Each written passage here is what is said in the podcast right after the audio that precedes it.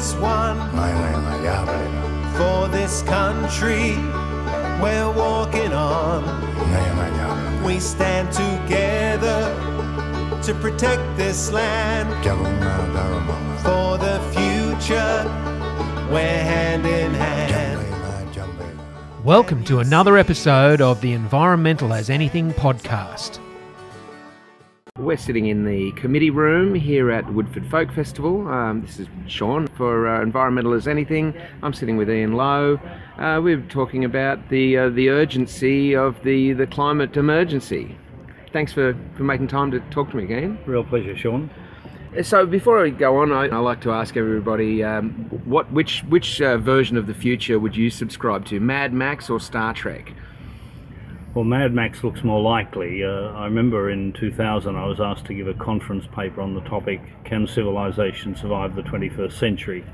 And I said if you're a gambler, you wouldn't back us with stolen money because we show no sign of recognizing the scale of the problem, let alone having the social institutions or the political will to deal with it.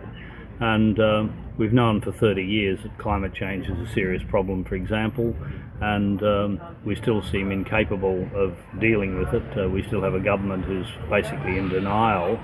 Um, when the Academy of Science said six years ago that global emissions need to peak by 2020 and then go steeply downwards, well, it's 2020 as you people are listening to this, and uh, there's no sign of them peaking or going steeply downwards, and there are still people who think that short-term economics is uh, significant enough to justify opening new coal mines or approving fracking for gas in the Northern Territory as if climate change was not a problem. Uh, I also remind people that even if climate change was not happening, we would still have serious environmental problems. For example, loss of biodiversity is arguably a more important problem than climate change because with concerted action, we could restore a pre-industrial climate in 100 years or so, but uh, you cannot re- return an extinct species. No. Uh, biodiversity loss is permanent. And we are losing species now at rates comparable with the five past great extinction episodes in the history of the planet. And um, in 2017, there was a second warning published by the World Scientists. In 1992, there was a World Scientist warning to humanity. In 2017, they published a 25 year update. And they said the good news is that we've dramatically reduced the rate of releasing ozone depleting substances. That is the only example of concerted action that has improved an environmental problem. All of the other environmental problems are getting significantly worse. Uh, the fish catch is down by 20%, fresh water per person is three quarters of what it was 25 years ago. The number of ocean dead zones has doubled. We've lost 100 million hectares of forest. Uh, climate change is accelerating. Uh, if you look at um, species abundance, in 1992 we were down to 60% of the 1970 level. We're now down to 40% of the 1970 level. Uh, wherever you look, uh, large scale or small scale, uh, species or ecological systems, uh, we are losing natural systems at an alarming rate. And the underlying problem is that both the number of us is still increasing, the human population is still growing by about 80 million a year, but equally importantly, uh, whether you look at the richest countries in the world or the poorest, in every country consumption per person is increasing and uh, that is a, an active goal of governments at all levels. So uh, every year there are more of us consuming more per person, putting compounding pressure on natural systems, and uh, it's all driven by the goal of accelerating economic growth. And we really don't have much of a future as a civilization, or probably even as a species, until we recognize that our social and economic planning needs to be within the constraints of the limits of natural systems. Yes. So, and that, I mean, that's obviously one of the, the great challenges, isn't it? I mean, because it's kind of easy to sort of identify that problem, but then what what steps do we need to take to get to the solution for that? What, what do you think is, is, is the, the practical you know, program for, for, for re- uh, reforming our economy into a post growth based economy? Well, you, you can think of two studies that, that point the way forward.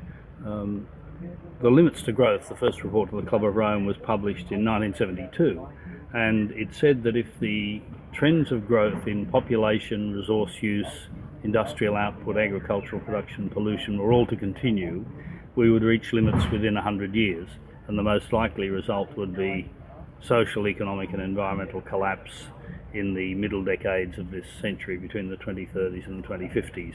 And a recent study by Dr. Graham Turner of CSIRO comparing that standard run with 40 years of data shows that we're right on track. You know, if we were seeking to achieve collapse in the next couple of decades, we're, we're right on target. Um, but the limits to growth also said that it's entirely possible to redirect the trajectory of human development onto a path that would be sustainable into the distant future and would allow every human to develop their full potential, however carelessly they chose their parents or where they live. But it would require conscious political decisions and actions rather than trusting the magic of the market. Now, a concrete approach uh, was modelled by Peter Victor, who's a professor at the University of York, Toronto and he used modelling tools similar to those used by the Canadian Treasury to look at alternative futures for Canada. And I was very interested in this because Canada is like Australia, a rich third world country, you know, an affluent country that exports raw produce and imports the things that we're not clever enough to make, like t-shirts and sand shoes. so it has a very similar uh, history and a very similar economic structure. What he found was that if uh, a business as usual future led to collapse sometime in the 2030s because uh, the rate of depletion of natural resources and degradation of natural systems became unsustainable. Stopping economic growth immediately led to social upheaval because uh, huge unemployment, uh, worsening uh, material uh, standard of living, uh, and that was also unsustainable. The only future he saw which was sustainable was one in which uh, first the population was stabilised, uh, and in, in, Canada, like Australia, um, women are now having fewer children, so that the birth rate number of children per adult woman is below the replacement rate, and the population is only increasing because the number of adult women is still increasing and there is inward migration. So, yeah. uh, if you slowed down inward migration, the population would stabilise sometime in the next 20 or 30 years. And he said if you stabilise the population, that removes the need for growing the economy because if the economy stops growing and the population does, then wealth per person uh, is shrinking and that's politically unsustainable. But if the population is stable, then uh, you can stabilise the economy because wealth per person is, is constant. So he said the only future that's potentially sustainable is one in which you first stabilise the population by concerted policies encouraging women to have fewer children by limiting migration, and then secondly, you move towards a zero growth economy. Uh, and that is potentially sustainable into the distant future, mm. but it requires conscious action. And at the moment, I think the most fundamental problem is that most decision makers think the economy is the be all and end all, and as long as the gross domestic product is sufficiently gross, we can fix any social or, economic or environmental problems. Um, and secondly, even those who accept that growth cannot go on forever uh, adopt the approach that one of my friends calls not in this term of office. Yeah. Yeah, that uh, even if growth is going to stop, uh, we don't want it to happen before the next election. but um, I mean, I, I, I, don't, I'm no expert, but I've often sort of said that, that I think that this is an accounting problem more than uh, more than anything else. This is a, a, failure of the system of accounting that we're, we're going through here because there's so many externalities which aren't simply factored into the accounting. If we simply reformed, rather than saying we're going to reform the economy, which sounds very intimidating to me and to most people, we, if we were to reform accountancy, is that where we need to start, or something like that? Oh, that, that's certainly a starting point. Um, for example, if you uh, to think of a really radical example, if you had a price on carbon, mm. uh, that would uh, make carbon-based fuels less economically attractive and clean ones more economically attractive. If you phased out the huge public subsidies of fossil fuels, that would make fossil fuels less economically attractive. In fact, uh, even with the current subsidies, which are what around thirty billion dollars Yeah. a year in Australia. if we're economically rational, um, no one will ever build another coal mine or coal-fired power station or gas-fired power station because they can't compete economically with large-scale solar, large-scale wind with storage. And uh, if government got out of the way and simply allowed the market to operate, even without a price on carbon, um, there would be a rapid transition away from uh, the old fossil fuels and towards the new clean sources of energy. So you're, you're right, at one level it's accounting. At another level, the problem is one of political will. I'll give you a specific example. The UN Development Programme did a study about 15 years ago of what it would cost to achieve the UN Sustainable Development Goals globally so that every human, wherever they lived, had decent shelter, basic nutrition, clean drinking water, education, including reproductive advice for women, basic health care, and so on. Mm-hmm. Huge program, you know, because there are currently uh, hundreds of millions without clean drinking water, hundreds of millions without a- adequate shelter, hundreds of millions who don't get enough to eat. Would cost trillions and trillions of dollars.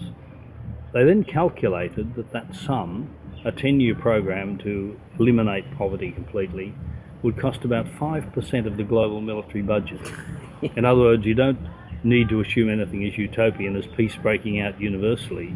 You only need to shave a small amount off the obscene sums we spend preparing to fight over limited resources to create a world in which you didn't have to fight because everybody had enough. And what that demonstrates is that the fundamental problem is not one of limited resources, it's one of lack of political will. Uh, those of us who still live very well in material comfort in countries like Australia historically have been unwilling to share our prosperity with people who are doing it very tough. And uh, to our shame, successive governments have steadily cut our aid budget. And what aid budget we have is often disguised subsidies to Australian companies to operate in poor countries rather than genuine aid to ensure that every person in Bangladesh or Namibia has uh, decent nutrition and clean drinking water. Yeah, I mean, it does seem basically fairly obvious. And I mean, in like, um, you know, it, it- Steve Pinker and others have talked about, you know, the outbreak of peace that we've seen around the world. It's rather strangely ironic that we continue to spend trillions of dollars on warfare when we're not actually even at war on a mass scale. There isn't even the, the kind of conflict in the world that would justify any of that kind of expenditure, is there? That's exactly right. And the extreme example is the United States. I mean, half of the global military budget is what the US spends on, quote, defense, end of quote. And in a rational world, the end of the Cold War, uh, the end of there being an enemy that the United States needed to confront, should have seen a huge reduction in the military budget. But the US political system is so dysfunctional hmm. that every time there was a proposal to reduce a missile program or a program to build nuclear submarines or a program to build bombers, the local congressional representatives went to bat to make sure that no jobs were lost in upstate Michigan or downstate Alabama or wherever. And the- the US is spending more and more each year on the military uh, when there is no military conflict. And uh, somebody suggested that the US has to find reasons to go and send troops to Iraq or Afghanistan uh, just to give the military something to do rather than having them sitting around thinking about staging a military coup. Causing problems at home. Causing problems at home. That's the worst problem of having a, an idle military historically, isn't it? It is, yeah. Well, I mean, okay, that's that's obviously a big, long conversation we could go into there. But uh, I, we've just had the Madrid uh, COP meeting, you know, and uh, it, it's been obviously it's been touted as a, a significant failure. There has been no significant uh, sort of achievement come out of that. How, how would you uh, rate it? What what would your your summary of what's just happened Oh, if you're giving them a score out of 10, you'd give them about one. Uh, I mean, I've been going to COPs since the second one in Geneva. I was at the third one in Kyoto. I was at the, uh, the Copenhagen one, for which we had so much hope. Hopenhagen, it was called, and uh, it all fell apart because uh, basically China and the US couldn't agree to reduce their emissions. And uh, it's still the case. I mean, China and the US account for more than 40% of global emissions. So, unless they agree to uh, reduce their assault on the planet, uh, there's not much that the rest of us can do. And I mean, everybody in the climate science area accepts that the Paris Agreement did not go far enough to stop the planet heating by more than two degrees. And what the figures at Madrid showed is that almost nobody is doing enough to meet their Paris commitments, Right. which in turn are not enough to achieve the stated goal of keeping the increase in global average temperature below 2 degrees. So, I mean, it's a classic tragedy of the commons that uh, uh, every country sees it as not being in their political interest to do their fair share because they bear all of the burden of reducing emissions and they only get a fraction of the benefits.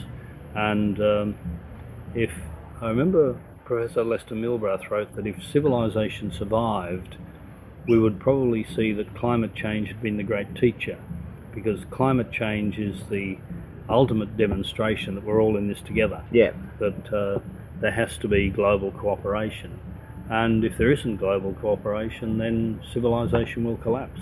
And uh, at the moment, uh, you know, if you're a betting person, you'd say civilization is likely to collapse perhaps not in my lifetime, but certainly in that of my children or my grandchildren. Mm, yeah. And um, uh, I'd like to think we're working towards a better future for them than that. That's right. That's why I sort of always posit that Star Trek option. You know. So how, how like how do we get there? What's the, the thing with this? You know, if we're going for the Star Trek future, I mean, obviously a lot of people are doing a lot in their personal lives. I'm uh, involved in the solar industry. A lot of people putting solar panels on their roof. A lot of people talking about getting electric cars. There's a whole heap of, uh, you know, like sort of actions that people are willing and comfortable to take within the consumerist model. But is that enough? What do people actually have to do for us to get it across the line? Do you think? Well, uh, individuals are doing their part. More than 2 million Australians have solar panels on the roof. More than a million Australians use solar hot water. Um, more and more are making conscious choices to eat lower on the food chain, to uh, reuse and recycle rather than being part of the throwaway society. Uh, but government sets the framework within which people make their decisions. Uh, you can only choose to use public transport rather than a car if urban planning and the provision of public transport makes that a viable option. And um, most of the growth in our cities in the last 20 years has been on the peri-urban fringe, uh, creating suburbs with no public transport and uh, no alternative but to use a car to drive very long distances to get the basic services that people living in inner city areas take for granted as being within walking distance. So we're not making it easy for people and I mean, it's been said that when the leaders lead, uh, when the people lead, the leaders eventually follow. Um, the leaders are lagging a long way behind. I mean, uh, all, all of the opinion polls show that at least 80% of Australians think we should be doing more to slow down climate change. Mm. There's majority support for powering Australia totally with renewables by 2030. Even the state Liberal government in New South Wales Mm. has a, an electricity roadmap that shows them getting 89% of their electricity from renewables with storage by 2040 and only a residual 11% from gas turbines. Mm. So, I mean, you don't have to be an idiot to be a member of the Liberal Party, although it clearly helps. That helps. But the, the, the point is, we know what to do. The technology exists. One specific example 17 years ago, the Howard government received a report called the National Framework for Energy Efficiency, parliamentary committee. Uh, it concluded that we could reduce our greenhouse gas emissions by 30% using cost effective available technology that pays for itself in less than four years. And What year was uh, that? Sorry. 2003. Right. And we've had seven prime ministers since then, and we've done more or less nothing to implement cost effective improvements in technology that put money in people's wallet as well mm. as reducing the impact on the environment. I mean, mm. there are refrigerators on sale in Australia that could not legally be sold even in the United States of America Yeah. and the average Australian refrigerator uses about twice as much electricity as an equivalent size one that you could buy in Western Europe. Mm. And that means you're spending twice as much to keep the beer cold Yeah. and, the, and the butter solid um, as you would if you lived in Western Europe. And that's hitting people in the hip pocket as mm. well as damaging the environment. So, uh, you know, I think people are willing to make an effort, but government needs to set the rules. Yeah. So, uh, you know, our appliance efficiency standards are among the worst in the developed world. We have no vehicle efficiency standards. The fuel efficiency of the Australian vehicle fleet is no better today than it was 50 years ago. Because all of the improvements in engine technology, in tyres, in brakes, in transmission have been swallowed up by our cars getting bigger and heavier. Yeah. And more and more people are buying large four wheel drive vehicles to cope with the difficult terrain of suburban streets. Mm. And we actually still provide a tax incentive. You pay less tax on a new vehicle if it's a four wheel drive vehicle because historically they were used mainly on farms and mine sites. Right. But we are basically bribing people to use larger and heavier vehicles than they need. Uh, it's, it's mad. So, um, so systemic change. Systemic change is what we're after. Individuals can do what they can do in their lives, but people need to, to, to demand and, and, and work towards those those systemic changes from a, a political level, at a government level.